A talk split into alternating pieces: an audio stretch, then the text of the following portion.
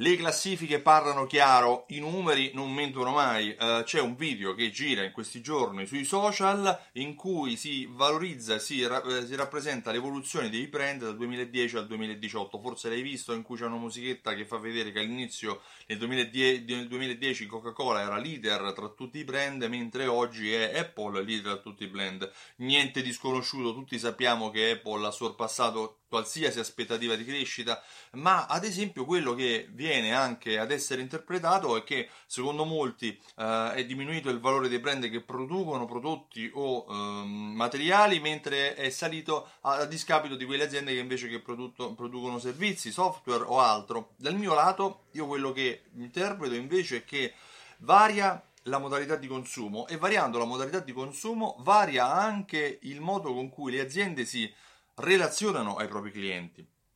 Sono cresciute le aziende che si sono introdotte in mercati o in nicchie di mercati prima inesistenti, vedi la vendita di libri, vedi eh, la vendita online e la modalità di far vivere l'esperienza migliore di acquisto ai propri clienti, tant'è che i migliori eh, a, a, rispetto agli altri sono stati ad esempio Apple che ho nominato, ma altrettanto Samsung, altrettanto Amazon, altrettanto Toyota, perché queste aziende hanno innovato e si sono rinnovate rispetto al passato, andando a migliorare quello che erano sia i loro prodotti, ma anche le loro modalità di erogare i prodotti. Um, ascoltavo questa mattina il podcast di uh, Radio 2024 e all'interno del podcast venivano elencati alcuni numeri in particolare rispetto a Samsung ma anche rispetto alla produzione della uh, telefonia mobile. Tra uh, poco ci sarà il uh, World Mobile Congress se non sbaglio che si svolge a Barcellona ma in particolare facevano riferimento all'evoluzione dei telefonini che si piegano piuttosto che all'evoluzione della, del traffico dati con il 5G Sta di fatto che oggi la tecnologia offre tanti strumenti alle aziende per innovarsi e per migliorare l'esperienza dei propri clienti.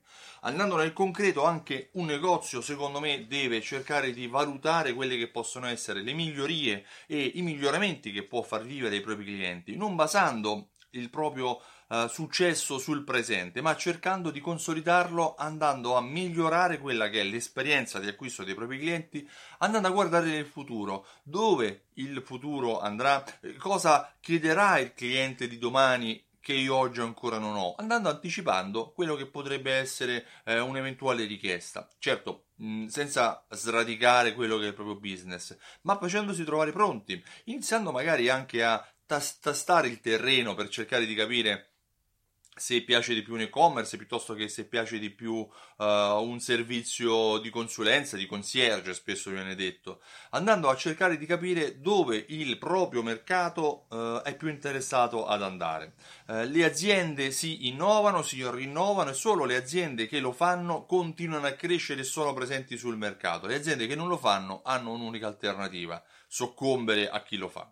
Uh, la classifica, i numeri parlano chiaro, le aziende che si rinnovano, innovano e sono al passo col mercato, sono al passo con le tendenze, si rinnovano. Famosi casi di Blockbuster che rifiutò di collaborare con Netflix e la cui fine uh, la conosciamo tutti.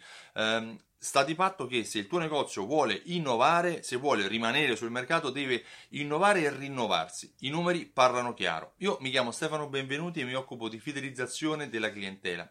Ho creato un metodo che si chiama alta fedeltà. Questo metodo ehm, permette ai negozianti di creare una relazione con i propri clienti e soprattutto eh, attraverso la fidelizzazione dei clienti rende possibile far diventare il proprio negozio unico, unico per i propri clienti, unico per il proprio mercato. Per realizzare questo obiettivo ho anche creato un programma fedeltà che si chiama Simsol Simsol mette insieme raccolte punti, tessere a timbri, gift card, insieme a strumenti di automazione marketing che, grazie all'analisi dei comportamenti o mancati comportamenti, aiutano negozi come il tuo a fidelizzare la propria clientela inviando coupon.